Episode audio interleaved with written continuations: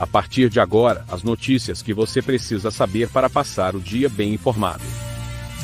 Está no ar, o Meia Hora ou Mais de hoje. Olá, muito bom dia. Hoje, quarta-feira, dia 13 de outubro, está começando agora o Meia Hora ou Mais. Em nome do Super Niederauer, o Super com ofertas todos os dias em três endereços. Hoje, quarta-feira, é o dia da carne, o primeiro dia da carne e também o dia do café. Também em nome de Everdiesel, a retífica que mais investe para melhor atender os seus clientes. Agora também com autopeças e peças para tratores. Na João Goulart, número 1550, o telefone é o 3241-2113. E em nome também do Brasil Free Shop, o primeiro e único free shop com preço de atacado, na Avenida Sarandi, na esquina com a Cebajos. Fique conosco que dentro de apenas um minuto nós retornamos com as principais informações desta quarta-feira, iniciando essa semana, teve feriadinho no início dela. Na vida temos amigos que fazem parte da nossa história. Super Niederauer, nós somos como irmãos. São 40 anos com você, com alegria e carinho.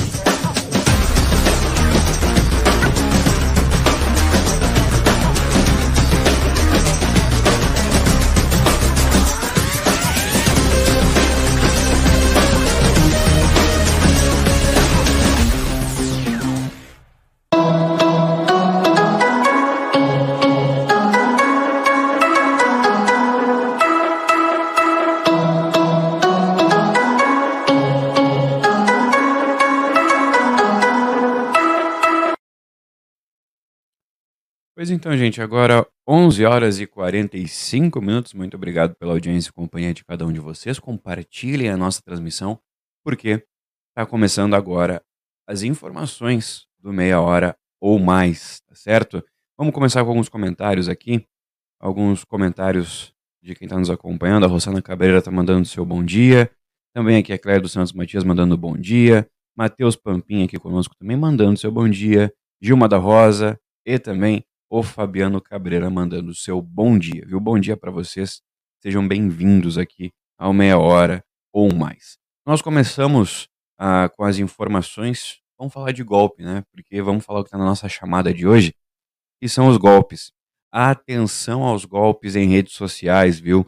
A Delegacia de Polícia de Pronto Atendimento, a DPPA, ela registrou no início dessa semana ao menos duas ocorrências de golpes aplicados por estelionatários nas redes sociais, principalmente no Facebook. O primeiro caso, a vítima encontrou um veículo à venda nos grupos da rede social e entrou em contato com o vendedor para fechar o negócio. O golpista informou a santanense interessada que já haviam outras propostas e que precisaria de um depósito para reservar o veículo para a vítima. Após o depósito de uma quantia de 300 reais, o suposto vendedor simplesmente é, sumiu, deixando a vítima no prejuízo.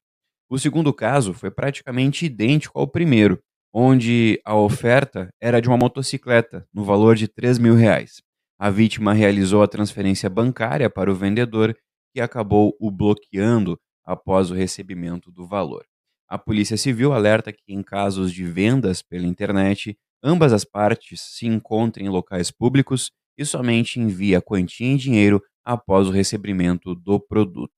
Os casos estão sendo investigados pela Polícia Civil.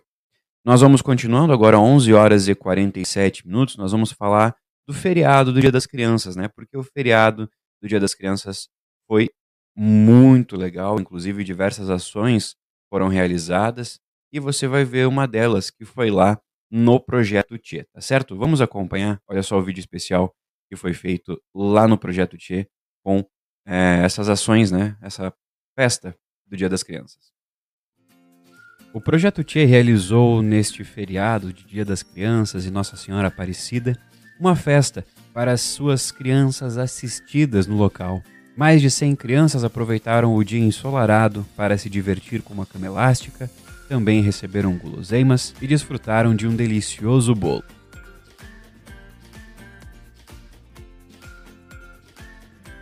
Alex da Silva, segundo tesoureiro do Projeto Tia, destacou que a colaboração da comunidade é muito importante para que essas e outras ações sigam acontecendo no projeto.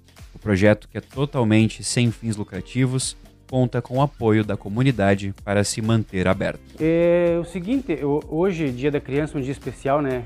Excelente, então nada, nada menos que o Projeto Tchê é, trazendo a sua função aqui em fazer o Dia das Crianças, né? onde vários colaboradores vieram trazer aqui é, brinquedos, é, salgadinhos, é, doces, guloseimas, até porque é, é, dia da criança, e a criança gosta desse tipo de coisa.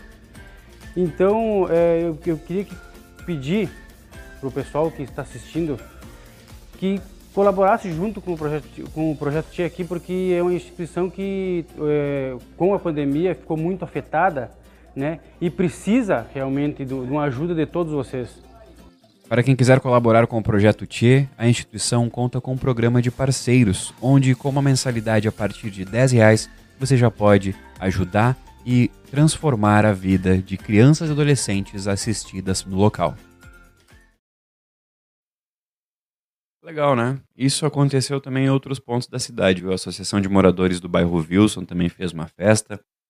O RC Livramento, lá no bairro São Paulo, também é, entregou guloseimas e lanches para as, para as crianças nesse dia, e também o projeto Alegria em Canção. Então, é importante que todos esses projetos assistenciais que auxiliam tanto crianças quanto pessoas em vulnerabilidade social sejam assistidos e que também tenham os olhos né, do lado público da força que mantenha, né, que faça doações, enfim, que ajude a que esses projetos continuem caminhando e ajudando as pessoas necessitadas. Nós continuamos agora 11 horas e 50 minutos. Tem aqui alguns comentários da Lourdes Lemes mandando seu bom dia. O Fabiano Cabreira falando que também teve uma a Shei Machado, ela foi golpe, ela foi vítima de um golpe do envelope vazio, né? Ela vendeu o celular e acabou tendo esse golpe aí aplicado. Também a Mônica Dias mandando bom dia e a dona Lígia Lopes também mandando o seu bom dia, viu? Muito obrigado pela audiência de cada um de vocês. Nós vamos continuando. Vamos continuando, porque agora nós vamos falar da prefeitura. Porque o executivo municipal ele publicou nessa semana a lei número 7676, que autoriza a contratação de dois assistentes sociais. O documento especifica que as novas contratações têm caráter emergencial e, portanto, terão o prazo de 180 dias, que ao final poderão ser prorrogadas pelo mesmo período. Entretanto, até o fechamento desse boletim, nenhum edital para a contratação desses profissionais havia sido publicado. A expectativa é de que nos próximos dias a Prefeitura informe como os interessados podem se candidatar às duas vagas. Ou seja, vagas abertas aí para dois assistentes sociais, mas ainda não foi divulgado o edital, ainda não se sabe como é que vai ser esse processo seletivo. Também vamos falar de uma ação que vai começar hoje, só que dessa vez lá na Câmara de Vereadores.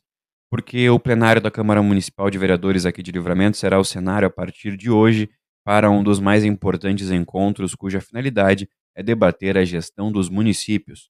O Seminário Estadual de Gestão e Políticas Públicas Municipais terá a presença de deputados, ex-prefeitos de algumas das mais importantes cidades do Rio Grande do Sul, além de conselheiros do Tribunal de Contas do Estado. Serão três dias de debates importantes e explanações sobre as diferentes realidades e formas de administrar nas mais variadas regiões do Estado e que se baseiam nos mesmos princípios. A abertura acontece hoje às duas horas da tarde com a presença do advogado especialista em direito público e advocacia municipal e presidente da UVERGS, a Silomar Garcia. Ou seja, quem quiser se programar aí pode acompanhar, lembrando que tem um limite né, de capacidade para as pessoas assistirem presencialmente este evento. Nós vamos agora falar com Murilo Alves, porque o tempo tá feio, tá com cara amarrada. Murilo, conta pra gente como é que vai ser a previsão desse início de semana. Bom dia.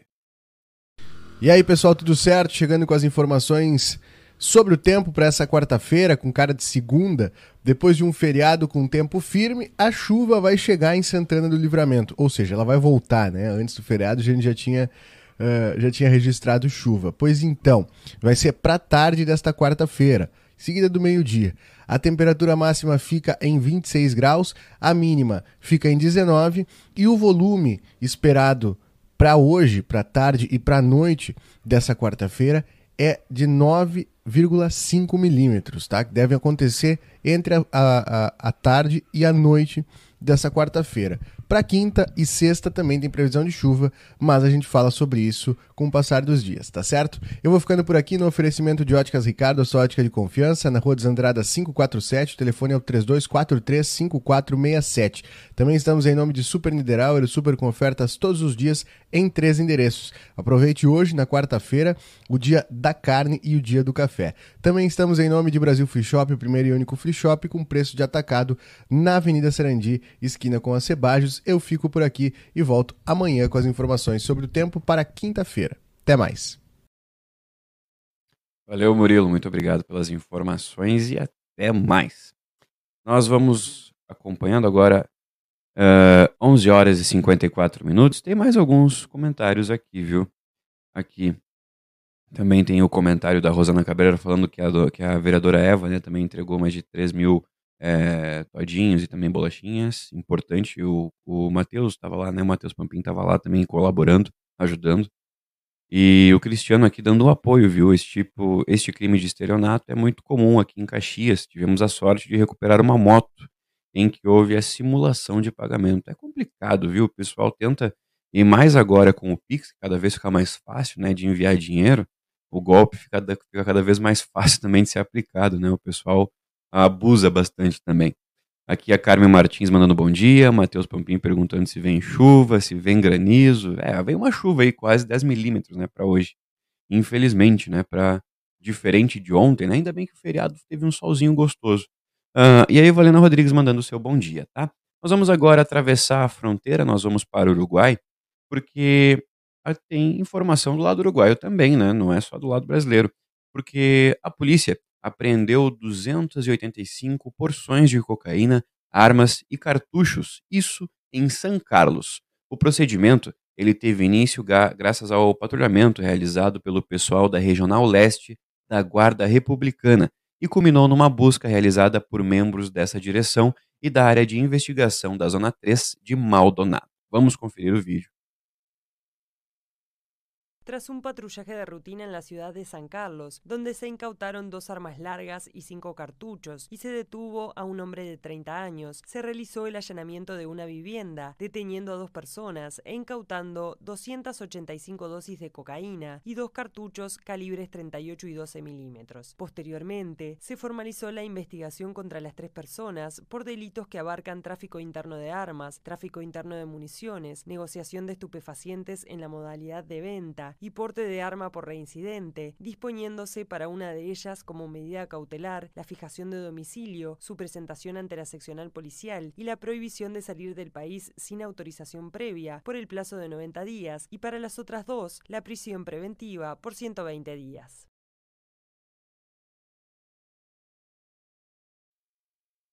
Certo, sempre lembrando que essas informações são oficiais do Ministério do Interior, tá bem?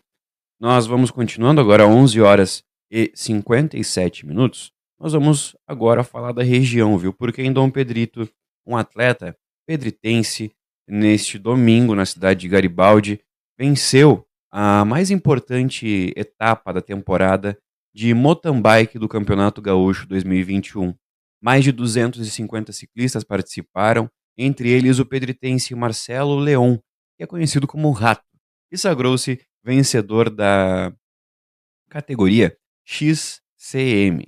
O evento, chamado de vigésimo Giro da Campanha, foi organizado pela Associação Garibaldense de Ciclismo e também Américo Batistella Eventos Esportivos e com apoio da Federação Gaúcha de Ciclismo e o Poder Público de Garibaldi.